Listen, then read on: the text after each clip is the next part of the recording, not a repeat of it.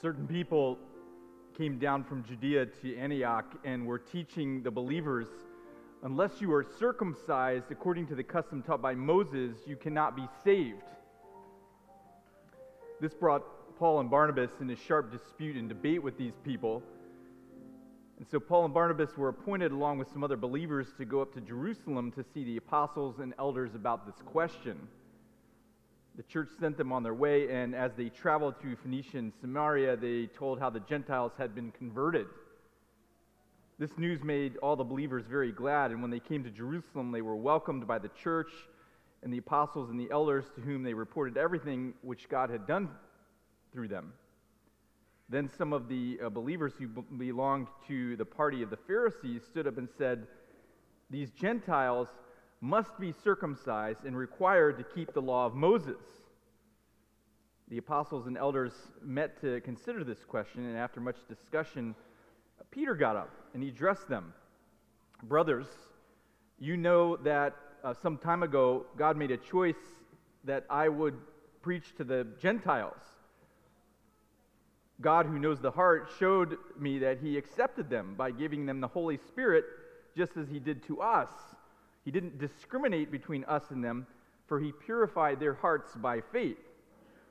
Now then, why do you try to test God by putting on the necks of Gentiles a yoke that neither we nor our ancestors have been able to bear? No, we believe it is through the grace of the Lord Jesus that we are saved, just as they are. The whole assembly became silent as they listened to Barnabas and Paul telling about the signs and wonders God had done among the Gentiles through them. When they finished, James spoke up. Brothers, he said, Listen to me. Simon has described to us how God first intervened to choose a people for his name from the Gentiles.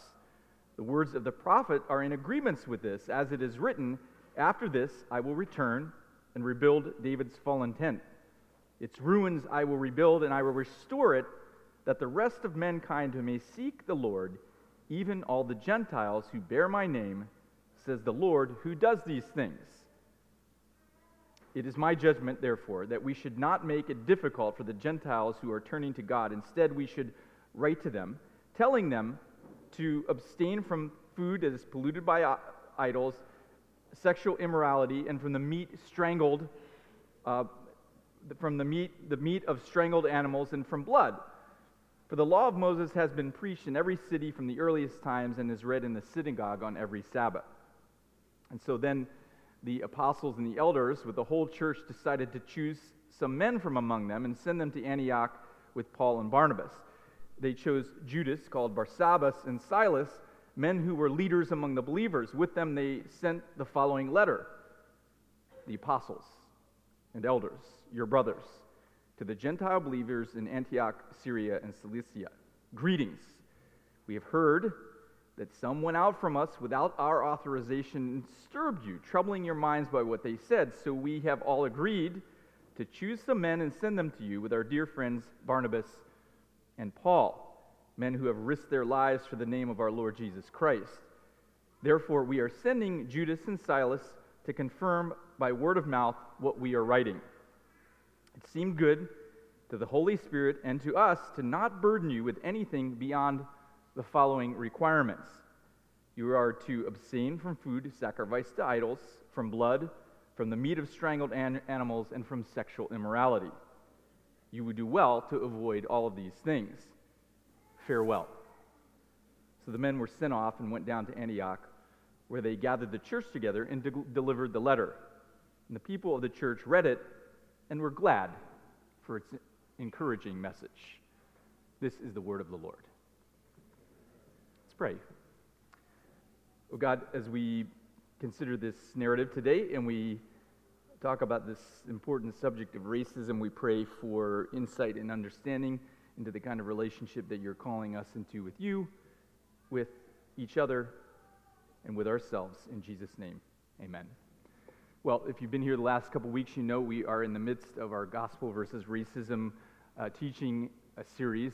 Now, I want to confess to you, we've been telling you that you can go online and catch up with us, but we're a little bit, we've had some technical difficulties with the website, and so we are hoping to rectify that today and get all the messages so that you can catch up, but they're not there right this moment. So give us a day, and we hope to get all of that back up so you can catch up with the series. But we've been talking again about gos- the gospel versus uh, racism. And uh, firstly, let me re- reiterate again uh, that I realize that a white guy standing up here and talking about racism may be a, a little awkward for you and maybe for me.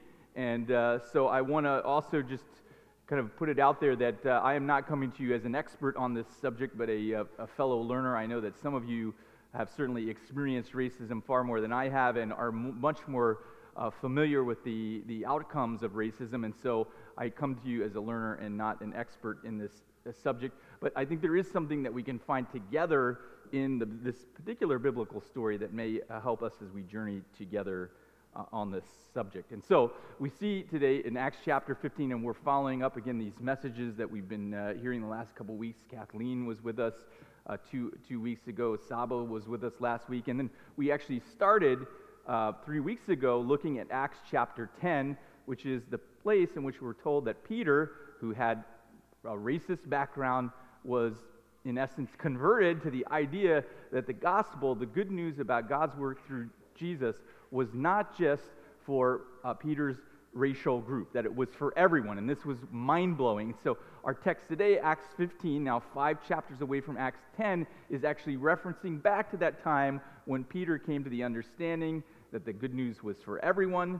And that had a tremendous impact on the entire church. With that said, now missionaries, if you will, were going out to places in which uh, they were meeting Gentiles, so non Jewish people. They were preaching the good news. As this was happening, there was a, a group who were coming to kind of disturb them by saying, Look, you first, before you accept the good news of God's work through Jesus, you must first become Jewish. And so this was one of the first questions that the early church had to wrestle with. Do you have to be Jewish to be a follower of Jesus? Is it necessary to become uh, Jewish and practice all of the, the, the, Jewish ceremonial practices in order to be a uh, Christian. That was the big question. And so after they got together, Peter, who was kind of the spokesperson from, for the apostles, was, was very, very clear. In verse 11, he says, No, no. Uh, we believe it is through the grace of our Lord Jesus that we are saved, and this, is, this means that people are saved just as they are. That's a quote from uh, Peter. And so Peter is, is clear about uh, this issue that you do not have to assimilate into the, the Jewish uh, cultural practice to be a follower of uh, Jesus. Now, Acts chapter 15 is not the first time this issue of uh, cultural practices and traditions came up in the context of the early Christian believers. In fact, Jesus had a similar uh, issue that he had to work with. This is in Matthew chapter 15 and verse 1, and we read that some Pharisees, this is a religious, a, group of religious leaders, actually almost kind of a political party within the, the, the, the, the system, then some Pharisees and teachers of the law came to Jesus from Jerusalem and asked, Why do your disciples break the tradition of the elders? They don't wash their hands before they eat. So this was a cultural practice, and they're, they're wanting to know. Again, hey, why aren't your disciples more Jewish? And so Jesus responds uh, in verse 3 Why do you break the command of God for the sake of your tradition? For God said, Honor your father and mother, and anyone who curses their father and mother is to be put to death. But you say that if anyone declares that what might have been used to help their father and mother is devoted to God, they are not to honor their father and mother with it totally another story, but what Jesus is doing is counteracting their, their, their hypocrisy by pointing out this, this, how they're using cultural practices for their own benefit. And so then he says, Thus, you nullify the word of God for the sake of your tradition. So this idea of do we do people who are following Jesus have to follow the traditions of a particular uh, uh, ethnic group? Is, is that necessary? This is not the first time that comes up here in Acts chapter 15. Jesus had to deal with the same uh, question. And so it's a question, though, that we continue to deal with even uh, today because this, this issue of assimilation has permeated Christian history. And while the first question was whether you had to be a Jewish to be a Christian, uh, as the uh, European Western culture embraced Christianity and also became, became increasingly imperial, the next question wasn't whether you had to be uh, Jewish to be Christian, it was do you have to embrace uh, Western European culture to be Christian? And this is kind of where we find ourselves uh, today. Do you have to be a, a, a, Western European in culture to be a, a Christian? Now, for many years, and, and in many places even today, the answer is, for all intents and purposes, yes. Uh, look at the dominance of a Western, what we think of as Western culture, uh, and its influence in uh, Christianity, even, even today. A couple examples. So, um, clothing. If you, you know, you can go in, in a Christian church uh, around the world and find that there is almost a uniform as to what, uh, particularly men, but women too, but uh, what, what a, a, a, person is supposed to wear when they're worshiping in a Christian uh, church. I have had, uh, I, have I've spoken in, in places outside of this, this country, and there is an expectation that a, a man who is preaching will wear a suit a, a, a, dark suit, and, and with that suit there will be a tie. I've had colleagues who have gone to preach places and they were not allowed to preach because their suit was blue and not uh, a dark suit. They could not go on the, on the platform and get behind the podium because you do not, uh, you that you just, Christians wear suits, uh, particularly when they are preaching. Well, so as I was thinking about sharing with you, I think, well, you know, what, what is, where does the suit the, tr- the suit that we think of uh, come from today.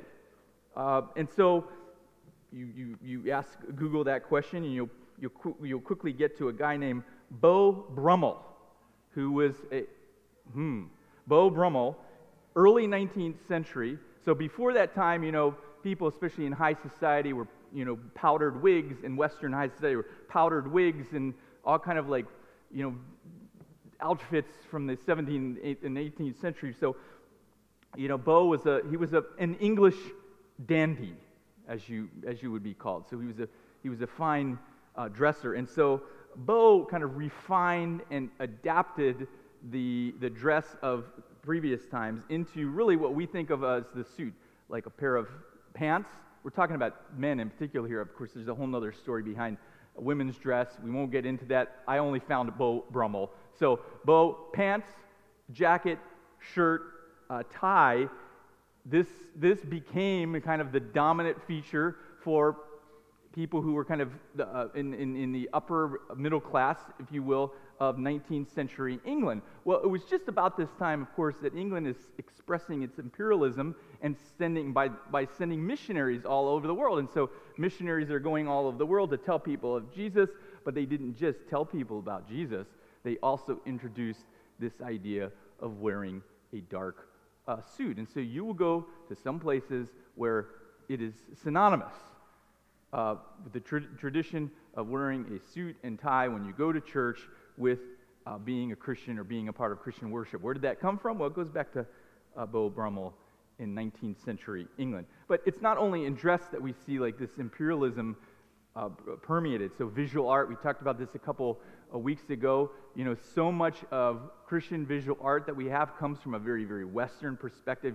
White Jesus, blonde hair, blue eyes. I promise you, if a blonde hair, blue eyed, you know, six-two guy showed up in first century Judea, no, everybody's head would have exploded.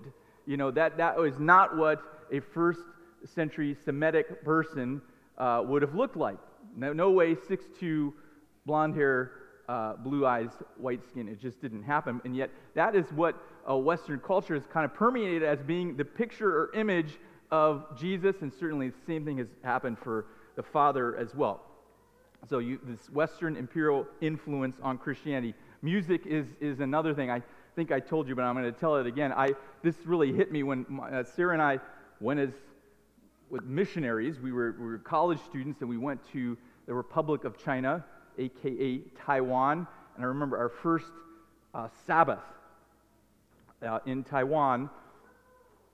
The, the service was in Mandarin, which meant that we did not understand anything until, until it was time to sing a hymn. And when it was time to sing a hymn, what did we all do? We stood together and we grabbed a book and we picked up that book, and what was in that book?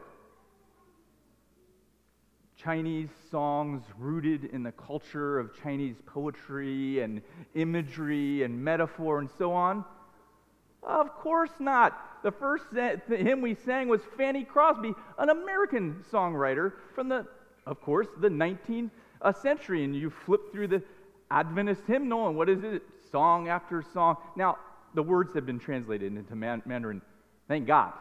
Uh, but the, the music, the metaphor, the imagery was all from the American and English songwriters. And so, again, we see this influence of Western culture in Christianity. And so, while in Jesus' day, the issue was hey, do you have to be Jewish to be Christian? In our day, the question is do you have to be a Western in culture to be Christian? And again, for many, the answer has always been yes. You have to abide by these certain cultural traditions if you're really going to be uh, a Christian. So here we are. So the, the imposition of uh, this dominating culture has been an, an, an, issue, or dominating cultures in general have been an issue. And for today, it's, it's this, in our context, it's the Western uh, uh, culture. Now, you may ask yourself, okay, this is uh, um, interesting, but what does this have to do with racism?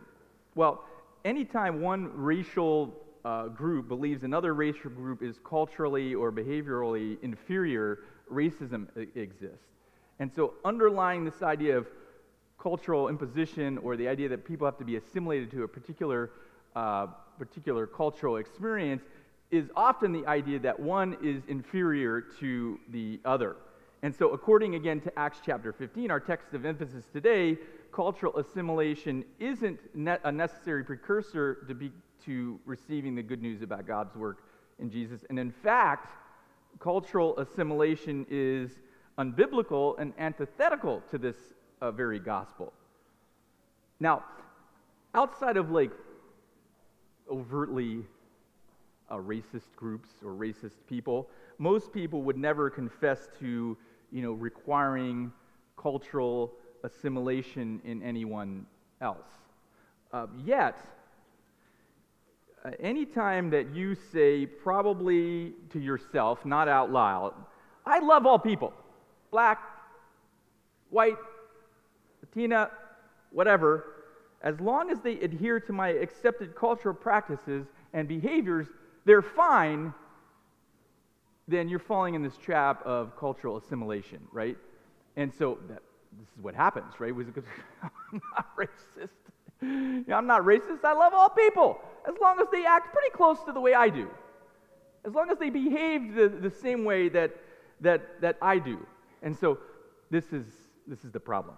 And so our question, our big question today is uh, why has assimilation been such a prominent part of uh, church history? What, what's the deal? I mean, right off the bat, right as the church is developed, there's this idea that people have to be culturally assimilated into a particular culture or experience if they're really going to be Christian. And so, what's going on? Why has assimilation been such a prominent part of uh, church history? Now, there are a bunch of, as always, a bunch of potential responses to that, but I have three uh, for you today. And if you come to the afternoon, Jake is going to lead our afternoon uh, book discussion on how to be an anti-racist by Ibram Kendi. You can maybe you can you can talk about some more of the of, of the response to this. Why has assimilation been a prominent uh, part of church history? Today we're just looking at three though. Okay, so here we go. First one. Uh, because we, and I'm talking about we, you know, again, honestly, in our context, most of the, the, the idea that you have to be assimilated from, to a particular culture comes from this Western um, experience, this Western background. But the truth is that any, any group of people can have the expectation that their practices are the best, and if you really want to be a part of the insider group, you have to be like them. So, what is it about this idea that other people have to be assimilated culturally to really to really be part of the church. Where, where does that come from? And so I think, again, there are three responses to that that I have for you. First of all, we as people, individually, maybe as group, groups of people, we operate often with the assumption that our way of doing things is the best way of doing things, the standard by which everybody else should operate. So I have like the really great and fun privilege of uh, meeting with with some of you before you get married. So it's one of the the really fun things about uh, being here at Advent Hope is that love happens. It might be even happening now. Who knows? You might be eating the delicious soup that's to come later this afternoon and spot someone across the table, a twinkle in your eyes, and you will decide, I want to know that person better. And then who knows? You might decide, I want to go chat with Todd. And so we'll talk for eight or nine sessions together. And usually in the, in the first session, we talk some, a little bit about like the expectations that you have for each other. And it's during this time that we often find that expectations, much as in love as uh, two people can be, there are oftentimes some expectations that are a little, uh, a little off. And this is often rooted to the reality that as individuals, we think the world is supposed to work a certain way. And when it doesn't work that way, something is, something is dreadfully wrong. Well, when you become in an intimate relationship with another person, you're certainly confronted with a person who has a different background. And they have different expectations for how the world works and what is supposed to be best and so on. And oftentimes, these kind of come out in, in funny ways, like what toothpaste is the best toothpaste, to the, the moral toothpaste to use as a couple. Or the classic, my favorite one, the toilet paper roll. Over or under? Over or under? Where do we stand on this, Advent Hope? How many of you are over people for the toilet paper? Over. Okay, we have a strong. How about under? Under. There's a few under people. Okay.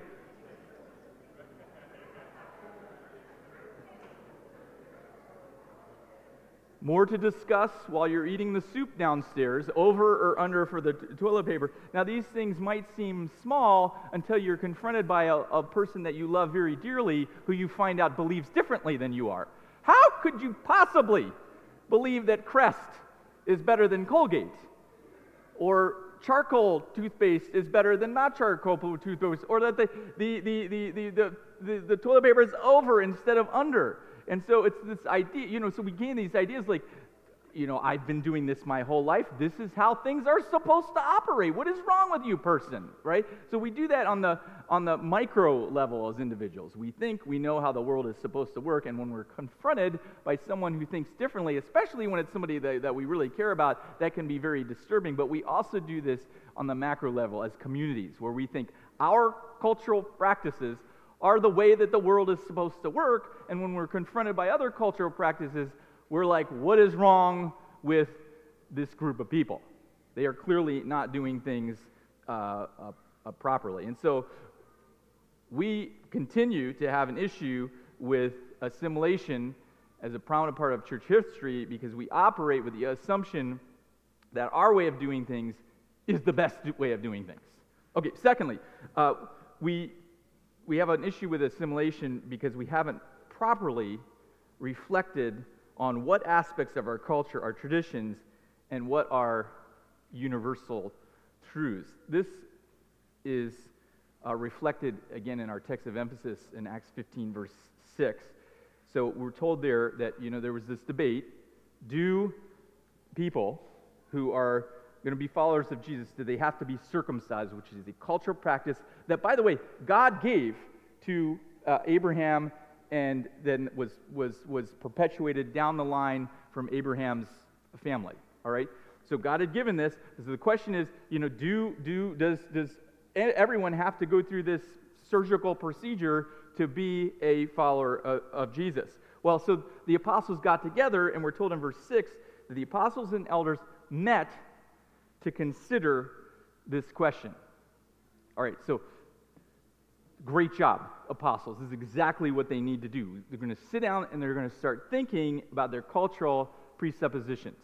Like, think about what is really important to us, what is a, a, a, a, tradition, what is part of our culture, and what is a universal truth. And then in verse 7, we're told that after much discussion, Peter, again, the lead disciple, he got up and addressed the, the group. So they've met, they've considered, they've thought about, they've reflected on what is cultural, what is a tradition, and what is a universal truth. And Peter got up and he, and he said, Brothers, because he's talking to a bunch of men at this, this point, that's a whole other cultural issue, but brothers, you know that some time ago God made a choice among you that the Gentiles, these people who are uh, uh ethnically, racially not part of the group that they're a part of, that the Gentiles might hear from my lips, he's talking about Acts chapter 10, the message of the gospel and believe.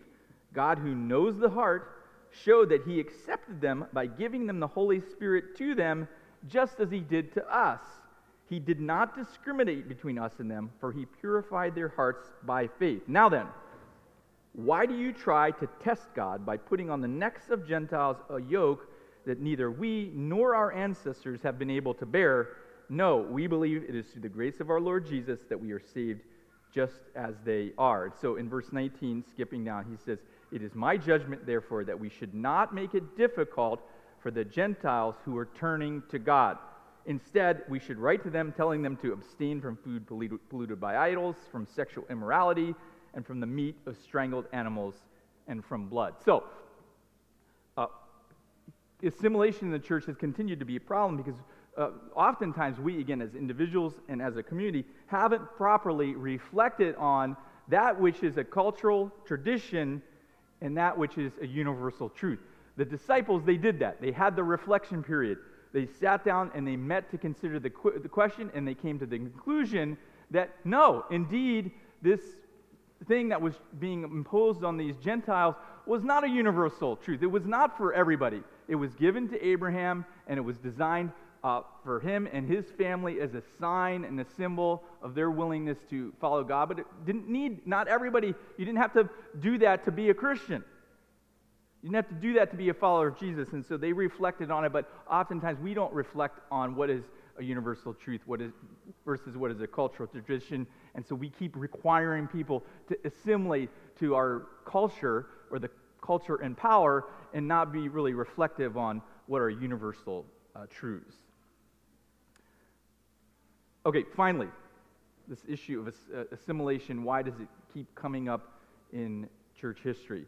Um, and this one is just pretty, pretty straightforward and evidenced in John chapter 11 and other passages. And that is that, you know, if we're really honest, we all, all a little bit, again, whether we're talking about individually or corporately, we all have a little lust for power and control. We have a lust for power and control, whether it's conscious or uh, subconscious.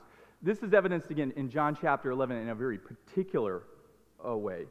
And uh, this, this story is told, or this narrative is told, just after Jesus goes and raises his friend Lazarus from the dead. So Lazarus is dead. Three days he's in the grave. Jesus waits. He goes. Lazarus comes back to life. It's a huge, huge thing. In fact, it's really toward the end of Jesus' life. In fact, you can make the case that Jesus raising Lazarus from the dead directly uh, uh, uh, corresponded with Jesus' own death for what we're about to read. So you can imagine people, they were near Jerusalem, so the people heard this, the news spread that there was a dead guy and he came back to life and Jesus was responsible. And we're told in verse 47 in John 11 that the religious leaders, the chief priests, and the Pharisees, who were a particular religious political group, they called a meeting of the Sanhedrin. These were all the top religious leaders. And they said this What are we accomplishing? Here is this man performing many signs. If we let him go on like this, everyone will believe in him. And then, I mean, you ask, what's the problem? The guy's healing people. He goes to a village and a whole village is, is healed, they're not sick anymore. And he was out there and people were hungry and he fed 4,000 and then he fed 5,000 people. Why, why would you not want to get behind uh, this guy? What is the issue? I don't get it. If we let him go on like this, everyone will believe in him. And then the Romans will come and take away both our temple and our nation. See, the real issue was a power. If we let Jesus continue to do what he's doing, we're going to lose our power. And this is just the reality. Like we all, we all, again, if not individually, as, as groups of people, we have a little bit of a lust, or maybe a lot, for power and control. It was a huge issue make a very good case it's why Jesus was crucified, or one of the reasons. And so, this is, this is part of the deal. When you get to tell someone, you have the power to tell someone how to dress, how to eat, how to sing, how to behave in many different ways, you are exercising uh, power over them. And if you can combine a lust for uh, power with uh, religious practices, you can become pretty, pretty controlling, pretty powerful. And so again, sometimes we justify this lust for power and control by believing that you know we have been chosen by uh, God to, to, to teach people to do what's right. And, and instead of just focusing on those universal truths, we, we, we package everything together. And so our, our, our, our cultural experience goes along with that. And so that's dictated too. And people are then uh, controlled not just by the gospel, but controlled by all of these cultural influences. And so a lust for power is really at the, at the heart of this issue of why assimilation has been a problem and part of the church history since almost the, the beginning. This requirement that we are in charge and we are going to require people to behave in the way that we want people to behave in. It was an issue in the first century, and it's been an issue in every century up to this point. In the first century, the issue is must these people become uh, Jewish? And for many of us, especially in what we think of the West, the question now is must people become uh, Western European in culture? And again, the answer has been uh, yes. So, what, what do we do? I mean, we're talking about the gospel versus racism, and the reality is like racism is at the heart of this. If you think that your cultural experience, that your culture behaviors are better than another one and others are inferior to yours, this, this, is, this, is, this, is, this is racism. Well, how, how are we going to overcome this? I mean, this seems like it's permeated almost every aspect of the, the church. Well, there's good news, and that is that in Jesus we have hope for a, a, a different outcome. See, you see, uh, Jesus, uh, he didn't require assimilation on behalf of those he was going to come to. In fact, he turned things around. He assimilated to the culture in which he was entering. He spoke Aramaic and, Greek. He dressed like a, a person would dress in, in, in, in, in the first century.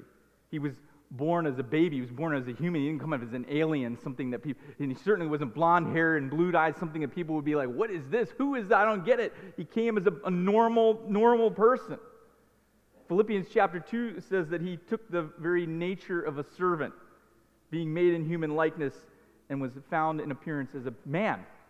In fact, as a, as a normal man, Isaiah uh, chapter 53, there are very few descriptions, physical descriptions of of Jesus, but we get a pretty good one in the prophetic writings of Isaiah. Isaiah 53 says, uh, Jesus grew up like a tender shoot and like a root out of dry ground, and he had no beauty or majesty to attract us to him.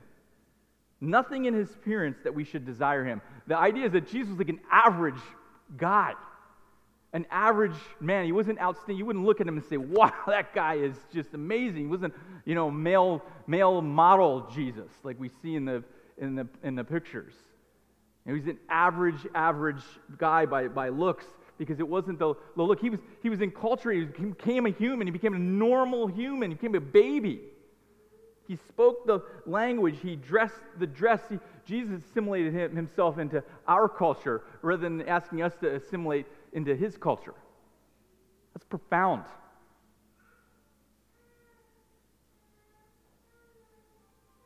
Because Jesus did this, because he became part of us, became part of human culture, because he came culture, because he lived as a human, because he dressed like a human, because he died like a human, uh, we have hope today. Uh, Hebrews uh, chapter 2 says this Since God's children have flesh and blood. talking about the human race. Since the, the human, God, God's children, all of us go back to, to God's creation. By the way, this is one of the great uh, assertions of people of the book, and that is that, that our origin goes back to God, all of us.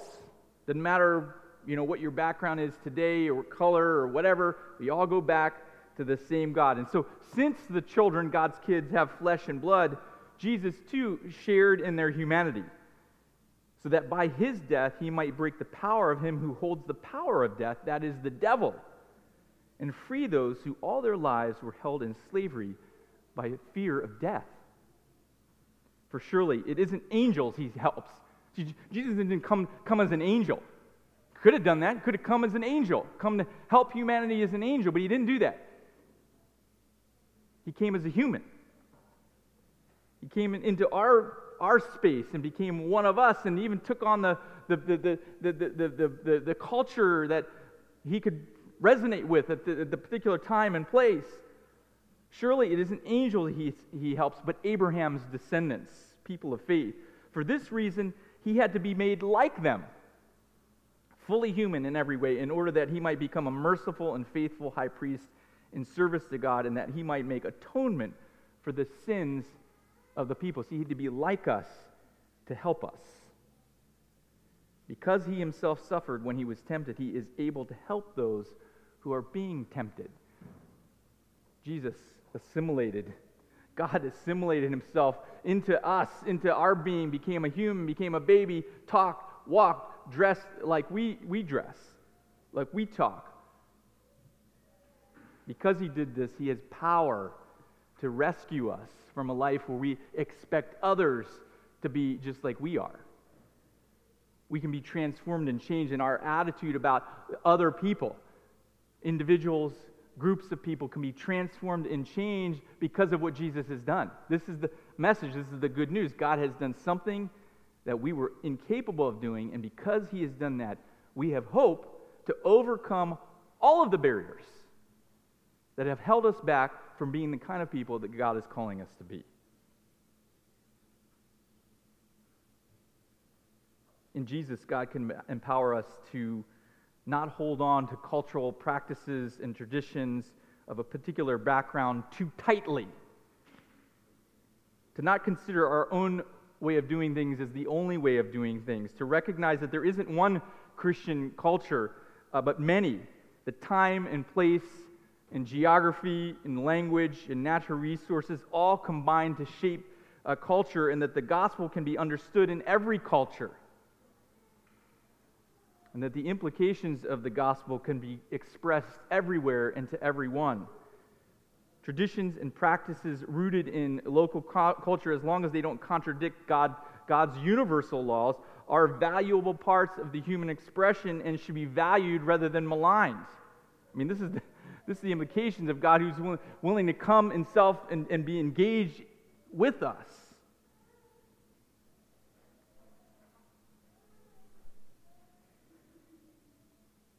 In Jesus, we can learn to embrace true diversity, learn not to hold on to our customs and traditions as better or more sacred, but learn to be more accepting of others and learn to see good in others and to learn to treat everyone as children of God, which God calls us. Okay, I know what you're thinking. Hey, God, okay, fine. But aren't there behaviors and practices that are universal. I mean, aren't there some things that all Christians, you're saying, you know, everybody cannot be, it doesn't have to be assimilated into one particular culture experience, but aren't there some things that we are, are asked to share together as people who are followers of Jesus? And of course, one of the, one of the the great examples, one of the great lists of this are actually found in Galatians chapter 5, and it relates to our text of emphasis today. This is Galatians chapter 5 and verse 1. This is the Apostle Paul, who was there, was a, a, a, one of the contributors to this dialogue in Acts chapter 15.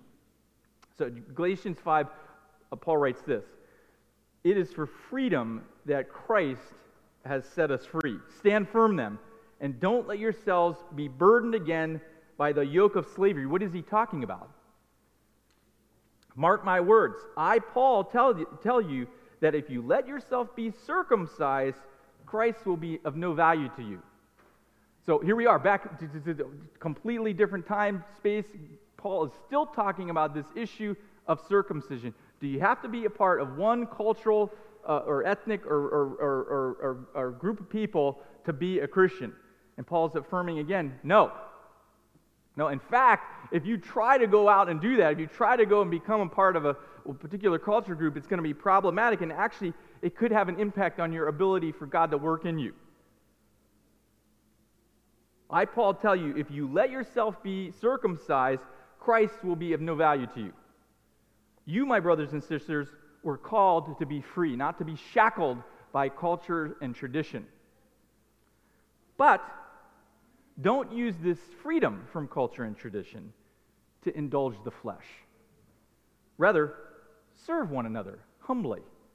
So we're trying to get out. Okay, okay, okay, culture, tradition, we, we don't have to be assimilated in that to be a follower of Jesus, but, but, but what is changed in our behavior and, ex, and experience? Like, aren't there some things that we're supposed to all hold in common?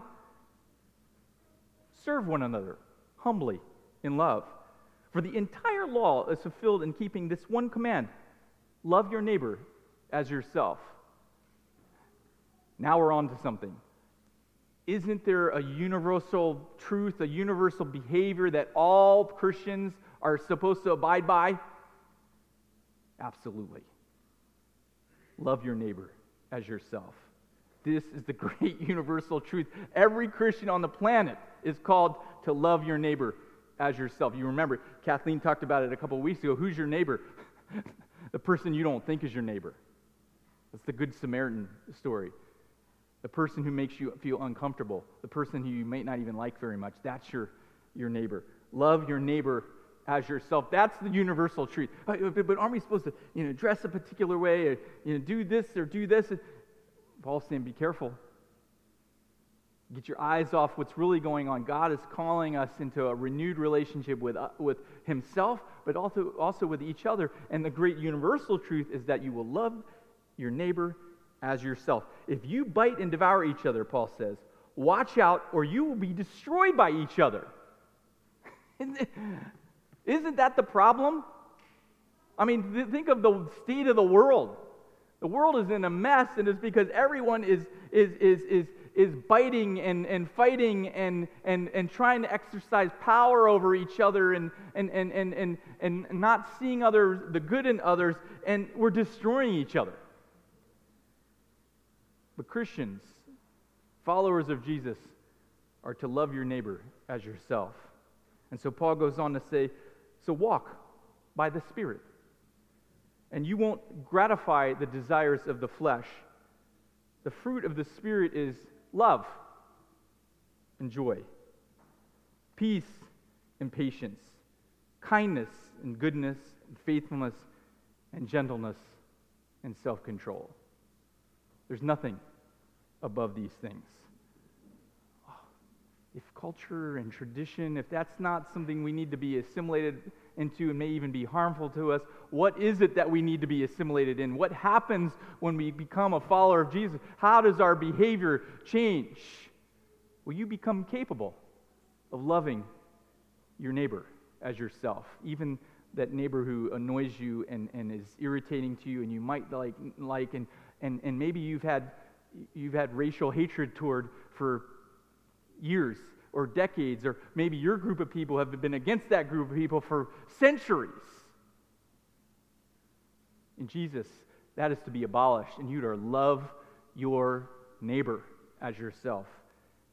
And as we embrace the work that Jesus did for us as the one who became assimilated into us, we can be empowered through his spirit to experience and, and behave with love and joy and peace and patience and kindness and goodness and faithfulness and gentleness and self control. And there is no law on the planet against these things.